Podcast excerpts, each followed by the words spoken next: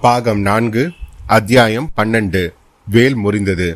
கந்தமாறன் அவனுடைய அருமை நண்பனாய் இருந்த வந்தியத்தேவன் மீது கூறிய குற்றச்சாட்டை கேட்டு ஆதித்த கரிகாலன் இடி இடி என்று உடல் குலுங்க சிரித்தான். கந்தமாரா வந்தியத்தேவன் உன் முதுகில் குத்திவிட்டான் என்றா சொல்லுகிறாய்? நீ என்னத்திற்காக அவனுக்கு முதுகை காட்டினாய்? என்று கேட்டுவிட்டு மறுபடியும் குலுங்க குலுங்க சிரிக்கத் தொடங்கினார். கந்தமானுடைய கரிய முகம் சிவந்தது. கண்கள் கோவை பழம் போல உதடுகள் துடித்தன. ஐயா தாங்கள் இதை சிரிக்கக்கூடிய விஷயமாகவா கருதுகிறீர்கள்? என்று கேட்டான். கந்தமாரா நான் சிரிக்கக்கூடாது என்று சொல்கிறாயா? நீ என்னை சிரிக்கக்கூடாது என்கிறாயே. நான் கூட சிரித்து ரொம்ப காலமாயிற்று.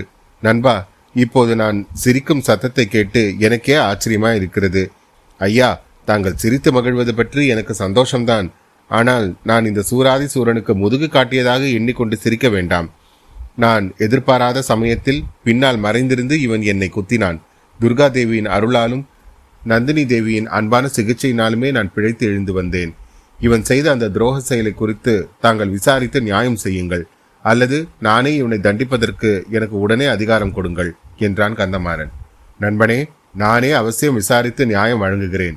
செம்பியன் குலத்து மன்னர்களிடம் ஒருவன் நியாயம் கேட்டு அவனுக்கு நியாயம் கிடைக்கவில்லை என்ற பேச்சு இதுவரையிலே கிடையாது. எங்கள் பரம்பரையின் ஆதி மன்னனாகிய சிபி புறாவுக்கு நியாயம் வழங்குவதற்காக தன் சதையை துண்டு துண்டாக வெட்டி கொடுக்கவில்லையா? எங்கள் குலத்தை சேர்ந்த மனுநீதி சோழன் பசுவுக்கு நியாயம் வழங்குவதற்காக தன் குமரனையே பலி கொடுக்கவில்லையா? உனக்கு நான் நியாயம் வழங்க மறுக்க மாட்டேன். இவனை நான் விசாரிக்கும் வரையில் பொறுமையாயிரு. வல்லவராயா உன் பிரயாணத்தை பற்றி மற்ற விவரங்களை சொல்லுவதற்கு முன்னால் கந்தமாரனுடைய குற்றச்சாட்டுக்கு நீ மறுமொழி சொல்வது நல்லது. என்ன சொல்லுகிறாய்? இவனை நீ பின்னால் இருந்து முதுகில் குத்தியது உண்மையா? அப்படியானால் அத்தகைய வீர லட்சணமில்லாத நீச்சத்தனமான காரியத்தை ஏன் செய்தாய்? எதற்காக செய்தாய்? என்று கேட்டான். இளவரசே நான் இந்த வீராதி வீரனை முதுகில் குத்தவும் இல்லை. அதுவும் பின்னால் மறைந்து நின்று முதுகில் குத்தவே இல்லை. முதுகில் குத்துப்பட்டு நினைவிழந்து இரத்த வெள்ளத்தில் கிடந்தவனை தோளில் தூக்கி கொண்டு போய் சேந்தனமுதன் வீட்டில் போட்டு காப்பாற்றினேன். ஆனால் அப்படி அவன் உயிரை காப்பாற்றியதற்காக நான் இப்பொழுது வருத்தப்படுகிறேன். இவனை மார்பிளை குத்தி கொல்லாமல் போனோமே என்று பச்சாதாபப்படுகிறேன். சிநேக தர்மத்தை முன்னிட்டு என் அரசருக்கு செய்ய வேண்டிய கடமையை புறக்கணித்து விட்டேன். ஐயா இவன் என்னை சிநேக துரோகி என்று சொன்னான். ஆனால் இவன் சிநேக துரோகி மட்டுமல்ல எஜமான துரோகி. இவன் முதுகில் குத்தப்பட்டது எங்கே? எந்த சந்தர்ப்பத்தில் என்று கேளுங்கள். தஞ்சாவூர் கோட்டையில் ரகசிய சுரங்க வழியாக இவன் யாரை பழுவேட்டரையர் அரண்மனையில் கொண்டு போய் விட்டு திரும்பினான் என்று கேளுங்கள். பெரிய பழுவேட்டரையரின் பொக்கிஷ நிலவரையில் இவன் அன்றிரவு யாரை பார்த்தான் என்று கேளுங்கள். ஆடி மாதம் பதினெட்டாம் பெருக்கு தினத்தில் இவனுடைய கடம்பூர் மாளிகையில் என்ன நடந்தது என்று கேளுங்கள். அன்றைக்கு இங்கு மூடு பல்லக்கில் மறைந்து கொண்டு வந்தது யார் என்று கேளுங்கள். இந்த சமயத்தில் கந்தமரன் உடல் நடுங்க நா குழற அடே அற்பப்பயலே நிறுத்து உன் அபத்த பேச்சை. இல்லாவிட்டால் இதோ இந்த வேலுக்கு இரையாவாய் என்று கூறி வேலை கையில் எடுத்தான். ஆதித்த கரிகாலன் அவனுடைய படபடப்பை கண்டு சிறிது வியப்படைந்தான். கந்தமாறனுடைய கையில் இருந்த வேலை பிடுங்கி தனது இரும்பையொத்த கரங்களினால் அதன் அடிக்காம்பை வளைத்தான். வேல் படார் என்று முறிந்தது. அதன் இரு பகுதிகளையும் ஆதித்த கரிகாலன் வீசி தூர எரிந்துவிட்டு ஜாக்கிரதை என் சிநேகிதர்கள் என் முன்னாலேயே சண்டையிடுவதை நான் சும்மா பார்த்து கொண்டிருக்க முடியாது. பார்த்திபேந்திரா இவர்களில் யாராவது இனி வேலையோ வாளையோ கையில் எடுத்தால் உடனே அவனை சிறைப்பிடிப்பது உன் பொறுப்பு என்றான். உடனே வந்தியத்தேவன் தன்னிடம் இருந்த வாளை எடுத்து பார்த்திபேந்திரனிடம் கொடுத்தான். பார்த்திபேந்திரனும் வேண்டா வெறுப்பாக அந்த வாளை பெற்றுக்கொண்டான். கந்தமாரா உன்னுடைய குற்றச்சாட்டுக்கு வல்லவராயன் மறுமொழி கூறினான். அதன் உண்மையை குறித்து நானே சாவகாசமாக விசாரித்து தீர்ப்பு கூறுகிறேன். அவன் கேட்ட கேள்விகளுக்கு நீ விடை சொல்ல போகிறாயா? என்று கரிகாலன் கேட்டான். கந்தமாறன் தட்டு தடுமாறி மென்று முழுங்கி ஐயா அந்த விஷயங்கள் பற்றி நான் யாரிடமும் சொல்லுவதில்லை என்று சத்தியம் செய்திருக்கிறேன் என்றான். பார்த்திபேந்திரன் அப்போது தலையிட்டு அரசே இவர்கள் ஒருவரை ஒருவர் குற்றம் சாட்டுவது ஏதோ பெண்ணை பற்றிய விஷயமாக காண்கிறது. ஆகையால் இவர்களை தனித்தனியாக கேட்டு தெரிந்து கொள்வது நலம் என்றான். ஆம் பார்த்திபா நானும் அப்படிதான் கருதுகிறேன். நீங்கள் மூன்று பேரும் தனித்தனியாக பழுவூர் இளையராணியை பார்த்து அவளுடைய மோக வலையில் விழுந்திருக்கிறீர்கள். ஆகையால் தான் ஒருவரை ஒருவர் விழுங்கிவிட பார்க்கிறீர்கள் என்று கரிகாலன் கூறி மறுபடியும் சிரித்தான். பார்த்திபேந்திரனுடைய முகம் சினுங்கியது. அவன் பிரபு தாங்கள் இன்றைக்கு எந்த முக்கிய விஷயத்தையும் லேசாக கருதி சிரிக்க தீர்மானித்திருப்பதாக தெரிகிறது. நல்லது. நானும் சொல்ல வேண்டியதை சொல்லிவிடுகிறேன். இந்த வந்தியத்தேவன் பேரில் எனக்கும் பல சந்தேகங்கள் இருக்கின்றன. முக்கியமானதை மட்டும் இப்பொழுது சொல்லுகிறேன். இவனை தீப்பிடித்த கப்பலிலிருந்து காப்பாற்றுவதற்காக தங்கள் அருமை சகோதரர் நடுக்கடலில் கடும் புயலில் குதித்தார். பிறகு பொன்னியின் செல்வரை காணவே இல்லை. இவன் மட்டும் அன்றிருந்த மீனிக்கு அழிவு இல்லாமல் இங்கே வந்து முளைத்திருக்கிறான். தங்கள் சகோதரர் என்ன ஆனார் என்று இவனை கேளுங்கள். அவரை கடல் கொண்டிருந்தால் அதற்கு இந்த பாதகனே காரணமாவான் என்றார். கரிகாலன் வந்தியத்தேவனை பார்த்து இதற்கு என்ன மறுமொழி சொல்லுகிறாய்? என்று கேட்டார். ஐயா நான் இவருடைய கேள்விக்கு மறுமொழி சொல்வதற்கு முன்னால் இவர் ஒரு கேள்விக்கு விடை சொல்லட்டும். பொன்னியின் செல்வரை இலங்கையில் இருந்து இவர் தம் கப்பலில் அழைத்து கொண்டு புறப்பட்டார். முதன் மந்திரி அனிருத்தரும் சேனாதிபதி பூதி விக்ரமகேசரியும் இலங்கையிலேயே இருக்கும்படி பொன்னியின் செல்வரை கேட்டுக்கொண்டார்கள் ஆயினும் தமையன் கட்டளையை பெரிதாக மதித்து இளவரசர் இவருடைய கப்பலில் ஏறி கிளம்பினார். அவரை ஏன் இவர் பத்திரமாக தங்களிடம் கொண்டு வந்து சேர்க்கவில்லை? நடுக்கடலில் பொன்னியின் செல்வர் குதித்தபோது இவர் ஏன் பார்த்து கொண்டு நின்றார்? ஏன் இளவரசரை தடுக்கவில்லை? ஏழையும் அனாதியுமாக என்னை காப்பாற்றுவதற்காக பொன்னியின் செல்வர் தன் உயிருக்கு துணிந்து இறங்கினாரே. வீரபல்லவ குலத்தின் தோன்றலாகிய இவரும் இவருடைய ஆட்களும் இளவரசரை பாதுகாக்க ஏன் கடலில் குதிக்கவில்லை?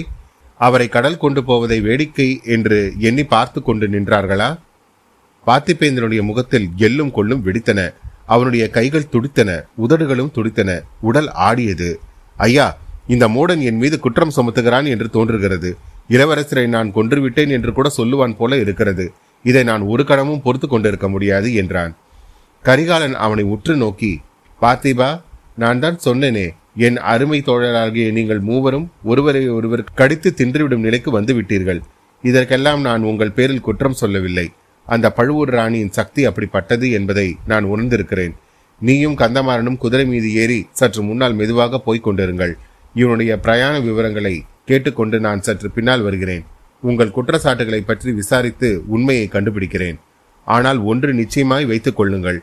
நீங்கள் மூன்று பேரும் சிநேகமாக இருந்தே தீர வேண்டும். ஒருவருக்கொருவர் சண்டை போட்டுக் கொண்டிருந்தீர்களானால் அதை காட்டிலும் எனக்கு அதிருப்தி உண்டாக்குவது வேறு எதுவுமே கிடையாது.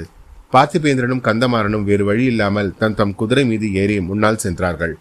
அப்போது ஆழ்வார்க்கடியான் வந்தியத்தேவன் அருகில் வந்து அவன் காதோடு அப்பனே நீ வெகு கெட்டிக்காரனாகிவிட்டாய் பொய்யும் சொல்லாமல் உண்மையும் வெளியிடாமல் வெகு சாமர்த்தியமாய் பேசி தப்பித்துக் கொண்டாய் என்றான்.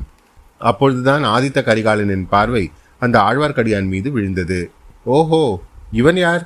எப்போதோ எங்கேயோ பார்த்த முகமாக இருக்கிறது என்று கேட்டான். ஆமரசே சில ஆண்டுகளுக்கு முன்பு என்னை பார்த்திருக்கிறீர்கள். உன் குரல் கூட கேட்ட குரலாக இருக்கிறதே. ஆமையா மூன்று ஆண்டுகளுக்கு முன்னால் மிக முக்கியமான ஒரு தருணத்தில் என் குரலை கேட்டீர்கள். ஆதித்த கரிகாலரின் முகத்தில் திடீரென்று ஒரு கரிய நிழல் வேகமாக படர்வது போல் இருந்தது. மூன்று ஆண்டுகளுக்கு முன்னால் முக்கியமான தருணம் அது என்ன? வைகை நதி தீவில் பகைவனை தேடி அலைந்தபோது நான் கேட்ட குரலா? அப்படியும் இருக்க முடியுமா? அந்த குரல் என் குரல்தான் அரசே. பகவன் ஒளிந்திருந்த இடத்தை தங்களுக்கு மரத்தின் மறைவிலிருந்து சொன்னவன் நான் தான் ஆஹா என்ன பயங்கரமான தினம் அது. அன்றைக்கு எனக்கு பிடித்திருந்த வெறியை நினைத்தால் இன்று கூட உடல் நடுங்குகிறது. வைஷ்ணவனே நீ ஏன் அன்று காட்டில் மறைந்திருந்தாய்? எதற்காக உன்னை அசரீரியாக மாற்றிக்கொண்டாய் அரசே சற்று முன் தாங்களே சொன்னீர்கள். தங்களுக்கு அன்று பிடித்திருந்த வெறியை பற்றி எதிரில் கண்டவர்களையெல்லாம் வெட்டி வீழ்த்தி கொண்டு போனீர்கள். சில காலம் நான் உயிர் வாழ விரும்பினேன். அது மட்டும் தானா காரணம்? அஸ்ரீரி வெளிவந்து எனக்கு வழிகாட்டட்டும் என்று எவ்வளவோ முறை தொண்டை வலிக்க கூவினேனே. அப்பொழுதும் நீ ஏன் வெளியே வரவில்லை? நான் வளர்த்த சகோதரி இப்பொழுது பழுவூர் இளையராணி. அவளுடைய தீராத கோபத்திற்கு ஆளாக நான் விரும்பவில்லை. அவளுடைய தீராத கோபத்திற்கு நான் மட்டும் ஆளாகலாம் என்று எண்ணினாயாக்கும். அட சண்டாளா! என்று கூறி கரிகாலன் இடையில் இருந்த கத்தியை உருவினார். வந்தியத்தேவன் பயந்து போய் ஆழ்வார்க்கடியனுடைய வாழ்வு அன்றோடு முடிந்தது என்று எண்ணினான். மிக்க நயத்துடன் ஐயா இந்த வைஷ்ணவன் முதன் மந்திரியிடமிருந்து வந்திருக்கிறார். இவர் கொண்டு வந்த செய்தியை கேட்டுக்கொண்டு பிறகு தண்டியுங்கள் என்றான். ம் இவனை தண்டித்து என்ன பிரயோஜனம்? இனி யாரை தண்டித்துதான் என்ன பயன்? என்று கூறி கரிகாலன் கத்தியை உரையில் போட்டான். கரிகாலன் கோபத்தைக் கண்டு வந்தியத்தேவன் பயந்தது போல் ஆழ்வார்க்கடியான் பயந்ததாக தெரியவில்லை. முகத்தில் விசித்திரமான புன்னகையுடன் அரசே தாங்கள் கோபத்தை என் பேரில் திருப்புவீர்கள் என்று எண்ணிதான் இத்தனை நாளும் தங்களை நான் நேரில் சந்திக்காமல் இருந்தேன். என் பேரில் என் சகோதரி கொண்ட கோபமும் இன்னும் தீரவில்லை. இன்று வரையில் என்னை பார்ப்பதற்கு பிடிவாதமாக மறுத்து கொண்டிருக்கிறாள். ஆனால் தங்கள் பேரில் அவளுடைய கோபம் தீர்ந்து விட்டதாக காண்கிறது. நந்தினி தேவியின் அன்பான திருமுக ஓலையை பார்த்துவிட்டு தானே தாங்கள் கடம்பூர் அரண்மனைக்கு விருந்தினராக புறப்பட்டீர்கள்? என்றான். ஆஹா துஷ்ட வைஷ்ணவனே அது உனக்கு எப்படி தெரியும்? என்று கரிகாலன் கேட்டான். ஐயா முதன் மந்திரி அனிருத்தர் பணியாளன் நான். முதன் மந்திரிக்கு தெரியாமல் இந்த சோழ ராஜ்யத்தில் எந்த சிறிய காரியமும் நடக்க முடியாது என்றான் ஆழ்வார்க்கடியான். பார்த்து கொண்டே இரு ஒரு நாள் அந்த அன்பில் அனிருத்தரையும் உன்னையும் சேர்த்து திரேஷ பிரதர்ஷனம் செய்ய போகிறார்கள். இப்போது இருவரும் குதிரை மீது ஏறிக்கொள்ளுங்கள் என் இரு பக்கத்திலும் வந்து கொண்டே இருங்கள். பேசிக்கொண்டே போகலாம் என்றான் ஆதித்த கரிகாலன். அத்தியாயம் பன்னிரண்டு நிறைவுற்றது. பாகம் நான்கு அத்தியாயம் பதிமூன்று. மணிமேகலையின் அந்தரங்கம். கடம்பூர் மாளிகையில் விருந்தினர் பகுதியில் விசேஷமாக அலங்கரிக்கப்பட்டிருந்த அந்த புறத்து அறையில் சப்பரமஞ்ச கட்டலில் நந்தினி சாய்ந்து கொண்டிருந்தாள். அவளும் அன்றைக்கு மிக நன்றாக அலங்கரித்துக் கொண்டு விளங்கினாள். அவளுடைய முகம் என்றுமில்லாத எழுந்துடன் அன்று திகழ்ந்தது. அவள் பகற்கனவு கண்டு கொண்டிருக்கிறாள் என்பது அவளுடைய பாதி மூடிய கண்களில் தெரிந்தது. கண்களின் கரிய இமைகள் மூடியிருந்திருந்தாலும் விழிகளிலிருந்து மின்னலை போன்ற காந்த ஒளி கிரகணங்கள் தோன்றி மறைந்து கொண்டிருந்தன. இதிலிருந்து அவள் பார்ப்பதற்கு அரை தூக்கத்தில் இருப்பதைப் போல் தோன்றினாலும் அவளுடைய உள்ளம் உத்வேகத்துடன் சிந்தித்துக் கொண்டிருந்தது என்பது நன்றாக புலனாயிற்று. இன்னும் சிறிது கூர்ந்து கவனித்து பார்த்தால் அவளுடைய பாதி மூடிய கண்களின் பார்வை அந்த அறையின் ஒரு பக்கத்தில் அகிர் குண்டத்திலிருந்து கிளம்பிக் கொண்டிருந்த புகைத்திரளின் மீது சென்றிருந்தது என்பதை அறியலாம். திடீரென்று அவள் ஒரு பெருமூச்சு விட்டாள். அவளுடைய பவள இதழ்கள் ஆம் ஆம் நான் கண்ட கனவுகள் எல்லாம் இந்த புகைத்திரள்களில் தோன்றும். சுழல்களைப் போல ஒன்றுமில்லாமல் போயின. இந்த புகை திரள்வது அருமையான நறுமணத்தை தனக்கு பின்னால் விட்டுவிட்டு மறைகிறது. என் கனவுகள் பின்னால் விட்டு போனவை எல்லாம் வேதனைகளும் துன்பங்களும் அவதூறும் அபகீர்த்தியும் தான் என்று முணுமுணுத்தாள். அச்சமயம் தேவி தேவி உள்ளே வரலாமா? என்று மணிமேகலையின் மெல்லிய குரல் கேட்டது. வா அம்மா வா. உன்னுடைய வீட்டில் நீ வருவதற்கு என்னை கேட்பானேன்? மணிமேகலை அந்த கதவை திறந்து கொண்டு மெல்ல நடந்து வந்தாள். ஆனால் அவளுடைய முகத்தோற்றத்திலும் நடக்கும் நடையிலும் கையின் வீச்சிலும் உற்சாகம் ததும்பியபடியால் அவள் துள்ளி குதித்து ஆடி பாடிக்கொண்டு வருவது போல் தோன்றியது. நந்தினி சிறிது நிமிர்ந்து உட்கார்ந்து கட்டிலுக்கு பக்கத்தில் இருந்த தந்த பீடத்தை காட்டி அதில் மணிமேகலையை உட்காரச் சொன்னாள். மணிமேகலை உட்கார்ந்து கொண்டு தேவி தங்களிடம் நான் எப்படி எப்படி நடந்து கொள்ள வேண்டும் என்று என் தமையன் எனக்கு சொல்லிக் கொடுத்திருக்கிறான். தென் தேசத்தாரின் நாகரிகத்தை பற்றி ரொம்பவும் சொல்லி இருக்கிறான் கேட்காமல் கொள்ளாமல் திடீரென்று இன்னொருவர் அறைக்குள் நுழையக்கூடாது என்று தெரிவித்திருக்கிறான் என்றாள். தென் தேசத்தாரும் அவர்களுடைய நாகரிகமும் நாசமாய் போகட்டும். உன் அண்ணன் உனக்கு சொல்லிக் கொடுத்தது எல்லாம் உடனே மறந்துவிடு. என்னை தேவி என்றோ மகாராணி என்றோ ஒருபோதும் கூப்பிடாதே. அக்கா என்று அழை. அடிக்கடி உங்களிடம் நான் வந்து தொந்தரவு செய்வது உங்களுக்கு கஷ்டமாயிராதல்லவா? நீ அடிக்கடி வந்து தொந்தரவு செய்வது எனக்கு கஷ்டமாய்தான் இருக்கும். என்னை விட்டு போகாமல் எங்கேயே இருந்து விட்டால் ஒரு தொந்தரவும் இருக்காது என்று கூறி நந்தினி புன்னகை புரிந்தாள். அந்த புன்னகையில் சொக்கி போன மணிமேகலை சற்று நேரம் நந்தினியின் முகத்தையே பார்த்து கொண்டிருந்து விட்டு தங்களை போன்ற அழகியை நான் பார்த்ததே இல்லை சித்திரங்களில் கூட பார்த்ததில்லை என்று சொன்னாள். பெண்ணே நீ வேறு என் மீது மோகம் கொண்டு விடாதே. ஏற்கனவே நான் ஒரு மாய மோகினி என்பதாக ஊரெல்லாம் பேச்சாய் இருக்கிறது. என் பக்கத்தில் வரும் ஆண் பிள்ளைகளை மயக்கி விடுகிறேன் என்று என்னை பற்றி அவதூறு வேறு பேசுகிறார்கள். அக்கா அப்படி யாராவது அவதூறு பேசுவது என் காதில் மட்டும் விழுந்தால் அவர்களுடைய நாக்கை ஒட்ட அறுத்து விட்டுத்தான் மறுகாரியம் செய்வேன். ஊரை குற்றம் சொல்லுவதில் பயனில்லை மணிமேகலை. நான் கிழவரை கல்யாணம் செய்து கொண்டிருக்கிறேன் அல்லவா? அதனால் அப்படித்தான் பேசுவார்கள். மணிமேகலின் முகம் சுருங்கிற்று. ஆம் அதை நினைத்தால் எனக்கு கூட வருத்தமாகத்தான் இருக்கிறது. என் தமையனும் சொல்லி சொல்லி வருத்தப்பட்டான். அதற்காக ஒருவரை பற்றி கண்டபடி அவதூறு பேசலாமா என்ன? பேசினால் பேசிக்கொண்டு போகிறார்கள். மணிமேகலை அப்பேற்பட்ட சீதா தேவியை பற்றி கூடத்தான் ஊரில் அவதூறு பேசினார்கள். அதனால் சீதைக்கு என்ன நஷ்டம் வந்துவிட்டது? என் விஷயம் இருக்கட்டும். உன்னை பற்றி சொல்லு. என்னை பற்றி சொல்வதற்கு என்ன அக்கா இருக்கிறது? அடிக்கள்ளி. இன்று மாலையில் வந்து உன் மனதில் உள்ள அந்தரங்கத்தை சொல்லுகிறேன் என்று நீ கூறிவிட்டு போகவில்லையா? இப்பொழுது என்ன சொல்வதற்காக இங்கே வந்திருக்கிறாய்? என்று கூறிவிட்டு நந்தினி மணிமேகலின் அழகிய கன்னத்தை லேசாக கிள்ளினாள். அக்கா எப்போதும் எனக்கு இப்படியே தங்களுடன் இருந்துவிட வேண்டும் என்று ஆசையாய் இருக்கிறது. என்னை நீ பார்த்து முழுமையாக ஒரு நாள் கூட ஆகவில்லை. அதற்குள் இப்படி மாயமான வார்த்தைகள் எல்லாம் கூறுகிறாயே. அதை பற்றி எனக்கு சந்தோஷம்தான். எனக்கு பிரியமான தோழி உன்னை போல் ஒருத்தி இல்லையே என்று எவ்வளவோ தாபப்பட்டு கொண்டிருந்தேன். சோழ நாட்டில் சிற்றரசர் வீட்டு பெண்கள் எல்லோரும் அந்த பழையாறை பிசாசை தான் தேடிக்கொண்டு போவார்கள். நீ ஒருத்தியாவது எனக்கு மிச்சமாயிருக்கிறாயே.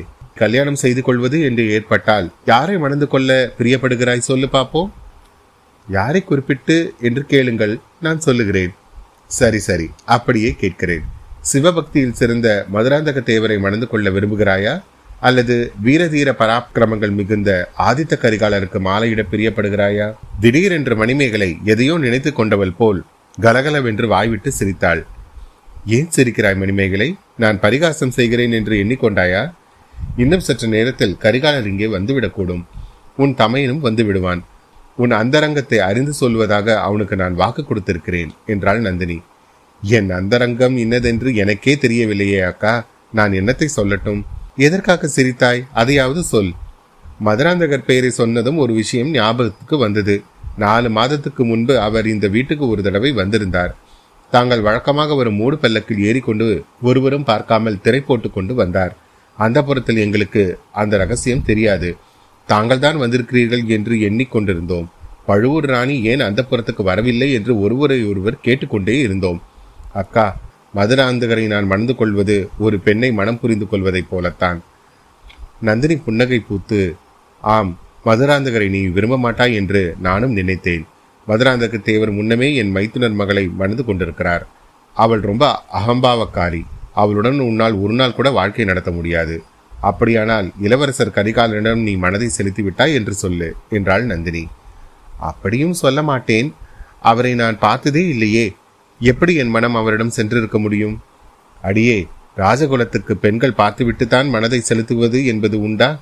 கதைகளிலும் காவியங்களிலும் சித்திரங்களிலும் பார்த்துவிட்டு கீர்த்தியை கேட்டுவிட்டு காதல் கொண்ட பெண்களை பற்றி நீ அறிந்ததில்லையா? ஆம் அறிந்திருக்கிறேன். ஆதித்த கரிகாலர் வீராதி வீரர் என்று உலகமெல்லாம் அவர் புகழ் பரவி இருக்கிறது என்றும் அறிந்திருக்கிறேன். வீரபாண்டனுடைய தலையை ஆதித்த கரிகாலர் ஒரே வெட்டால் வெட்டிவிட்டாராமே அது உண்மையாக்கா? நந்தினியின் முகம் அச்சமயம் எவ்வளவு பயங்கரமாக மாறியது என்பதை மணிமேகலை கவனிக்கவில்லை. நந்தினி சில வினாடி நேரம் வேறு பக்கம் பார்த்து கொண்டிருந்து விட்டு திரும்பினாள். அதற்குள் அவள் முகம் பழையபடி பார்ப்போரை மயக்கும் மோகன வசீகரத்துடன் விளங்கியது. மணிமேகலை ஒருவருடைய தலையை ஒரே வெட்டில் வெட்டி விடுவது பெரிய வீரம் என்று கருதுகிறாயா? அது பயங்கர அசுரத்தனம் அல்லவா? என்றாள். நீங்கள் சொல்வது எனக்கு விளங்கவில்லை அக்கா. பகைவனின் தலையை வெட்டுவது வீரம் இல்லையா? அது எப்படி அசுரத்தனமாகும்? இந்த மாதிரி யோசனை செய்து பார். உனக்கு வேண்டிய ஒருவனை அவனுடைய பகைவன் தலையை வெட்ட வருகிறான் என்று வைத்துக்கொள். உன் தமையனை எண்ணிக்கொள். அல்லது நீ மனம் செய்து கொள்ள உத்தேசித்திருக்கும் காதலன் ஒருவன் இருப்பதாக நினைத்துக்கொள். அவன் காயப்பட்டு படுத்த படுக்கையில் கிடக்கும்போது இன்னொருவன் அவனுடைய பகைவன் கத்தியை ஓங்கிக் கொண்டு தலையை வெட்ட வருகிறான் என்று எண்ணிக்கொள். அப்படி வெட்ட வருகிறனுடைய வீரத்தை நீ மெச்சி பாராட்டுவாயா? என்று கேட்டாள் பழுவூர் ராணி. மணிமேகலை சற்று யோசித்துவிட்டு அக்கா மிக விசித்திரமான கேள்வியை நீங்கள் கேட்கிறீர்கள். ஆயினும் எனக்கு தோன்றும் மறுமொழியை சொல்லுகிறேன். அத்தகைய நிலைமை எனக்கு ஏற்பட்டால் நான் சும்மா பார்த்து கொண்டிருக்க மாட்டேன். கொல்ல வருவனுடைய கையிலிருந்து கத்தியை பிடுங்கி அவனை நானே குத்தி கொன்று விடுவேன் என்றாள். நந்தினி மணிமேகலைய ஆர்வத்துடன் கட்டி தழுவிக்கொண்டாள் என் கண்ணே நல்ல மறுமொழி சொன்னாய். இவ்வளவு புத்திசாலியாக உனக்கு நல்ல கணவன் வாய்க்க வேண்டும் என்று கவலையாய் இருக்கிறது. ஆதித்த கரிகாலர் கூட உனக்கு தக்க மணவாளர் ஆவாரா என்பது சந்தேகம்தான் என்றாள் நந்தினி. நானும் அப்படித்தான் எண்ணுகிறேன். கரிகாலருடைய குணாதிசயங்களை பற்றி கேட்ட பிறகு அவரை நினைத்தால் எனக்கு சற்று பயமாகவே இருக்கிறது. என்னுடைய அந்தரங்கத்தை என் மனதில் உள்ளதை உள்ளது உள்ளபடியே சொல்லட்டுமா அக்கா? என்று கேட்டாள் மணிமேகலை. அத்தியாயம் பதிமூன்று நிறைவுற்றது. அன்பார்ந்த த மெட்ராஸ் பாட்காஸ்ட் நேயர்களே எங்கள் online ஸ்டோரான W W W dot studio Krishna dot com அதாவது எஸ்டியூடிஐஓ கேஆர்ஐஎஸ்ஹெச்என்ஏஏ டாட் காம் என்ற வலைத்தளத்துக்கு சென்று உங்களுக்கு வேண்டிய பொருட்களை ஆர்டர் செய்து ஆன்லைனில் ஆர்டர் செய்து நீங்கள் உங்கள் இல்லத்திலேயே பெற்றுக்கொள்ளலாம்.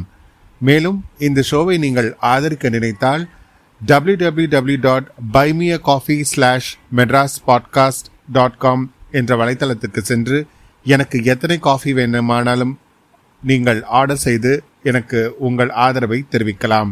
மீண்டும் உங்களை அடுத்த அத்தியாயத்தில் சந்திக்கும் வரை உங்களிடமிருந்து விடை பெறுவது உங்கள் அசோக். நன்றி வணக்கம்.